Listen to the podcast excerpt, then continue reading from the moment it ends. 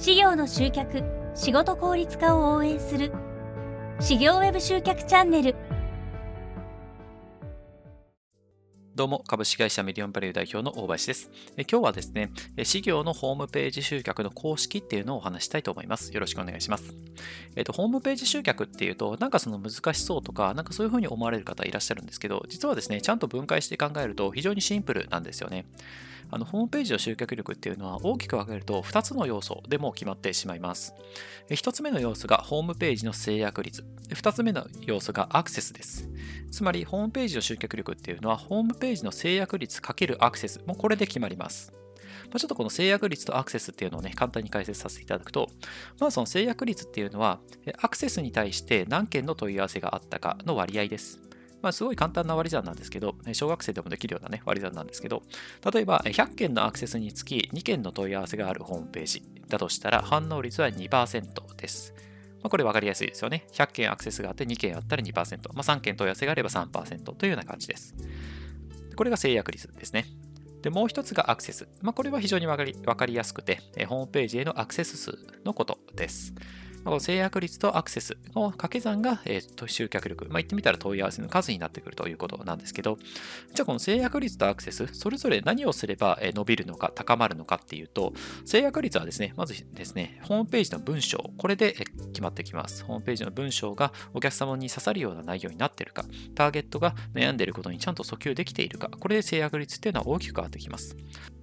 また、もう一つの要素として、ホームページの切り口、まあ、言ってみたらターゲティング、どの業務に特化したホームページを作るかによっても制約率っていうのは大きく変わってきます。例えばえ、ほにゃほにゃ行政書士事務所みたいなですね、なんかこう業務がえ横並びにえずらっと並列に並んでるだけみたいなホームページよりも、例えば建設業界代行 .com みたいなですねえ、そういった一つの業務に特化したようなホームページの方が制約率っていうのは上がりやすくなるんですよね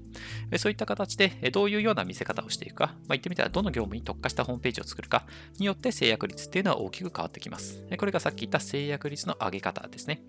で、もう一つがアクセスなんですけど、このアクセスを伸ばすには、まあ、例えば SEO 対策とか PPC、リスニング広告ですね。そういったアクセスアップ対策をする必要があります。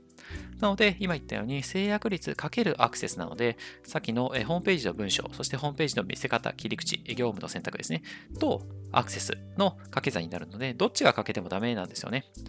例えば、いくらアクセス集めても制約率が悪い。例えば、ホームページの切り口が悪かったりとか、ホームページの文章があんまり練られてないとか、そういった文章のホームページになってしまっているのであれば、いくらアクセスが1000、1万、10万って増えていったとしても、制約率が仮に0%であれば、どんだけアクセス集めてもかける0だと0なので、いつまでも問い合わせは0なんですよね。はい。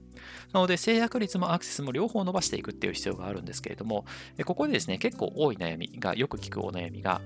ホームページを作って SEO 対策とかやってアクセスちょっとずつ集まってきたけど全然問い合わせがないというような方結構いらっしゃいます。これなんでかっていうと、さっき言ったホームページの制約率、反応率が悪すぎるからなんですよね。低すぎるんです。で、多くの場合ですね、そのアクセスと制約率、さっき2つの要素を挙げましたけれども、どっちに問題があることが多いかっていうと、大体ですね、制約率の方に問題があるホームページの方が多いです。アクセスっていうのは、言ってみたら SEO 対策とかリスティング広告とか、コツコツやればちょっとずつ伸びていくんですけど、制約率ですね、文章を、えーホームページを作った後にもっと手こ入れしようっていう人ってあんまりいないんですよね。でも実はこの文章のところでホームページの反応、問い合わせの数っていうのはすごく変わってくるんですよ。実際、当社のクライアントでも文章を変えただけで問い合わせ数がですね、10倍近くなったクライアントもいらっしゃいます。10倍ですよ。文章を変えただけ、デザインをほとんど変えてないのにですね、アクセスもほとんど変わってないのに、ホームページの文章がお客様に刺さるような内容になった。ただそれだけで10倍近くなったっていうような事例もあるので、それぐらい文章の力って大きいんですよね。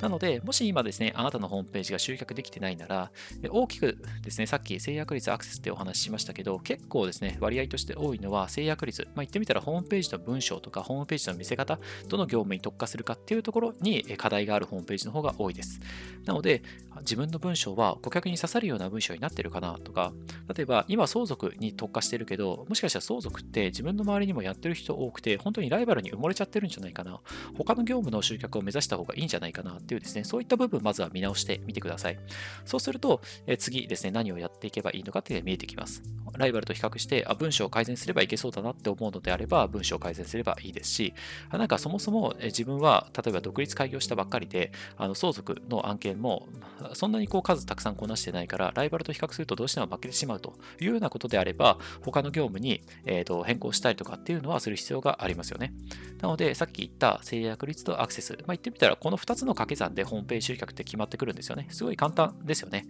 そうすごい複雑そうにね、考えてしまう方いらっしゃると思うんですけど、すごい、蓋を開けてみるとシンプルで、ホームページの制約率を上げるのか、アクセスを増やすのか、この2つのどっちかなんですよね。で、両方ともしっかりとやっていくことによって、両輪が回って掛け算で問い合わせは増えていくと。まあ、そういった感じになっているので、ぜひ頭の中に今日お話しさせていただいたホームページの集客力、問い合わせの数っていうのは、ホームページの制約率とアクセスの掛け算なんだなと。どっちが欠けてもダメなんだなと。で、アクセスっていうのは SEO 対策とかリスニング広告やれば増えて、まあ、こっちは比較的 Google Analytics とかね、そういったのを見れば数字でも出てるので分かりやすいんだけれども、制約率っていう方に注力してる人って少ないんだと。でもその文章とかホームページの切り口、見せ方を変えるだけで、この制約率っていうのは上上げることができて、たったそれだけでホームページからの問い合わせが10倍になるような事例もあるんだと。そこをですね、ちょっと今日は覚えておいていただきたいと思います。ぜひね、今日のお話、あなたのですね、集客の改善に活用していただければ幸いです。はい。なおですね、今回お話ししたような集客法をはじめ、事業専門の Web 集客方法をまとめた PDF のガイドブックを無料でプレゼントしています。この下にある PD ですね、えー、と説明欄の URL から PDF を無料でダウンロードできますので、あなたの集客対策の改善にぜひご活用いただければ幸いです。今後もこのような内容を配信していきますので、この内容がいいなと思っていただけましたら、高評価とフォローぜひよろしくお願いいたします。それでは今日はこれで終わりにしたいと思います。ありがとうございました。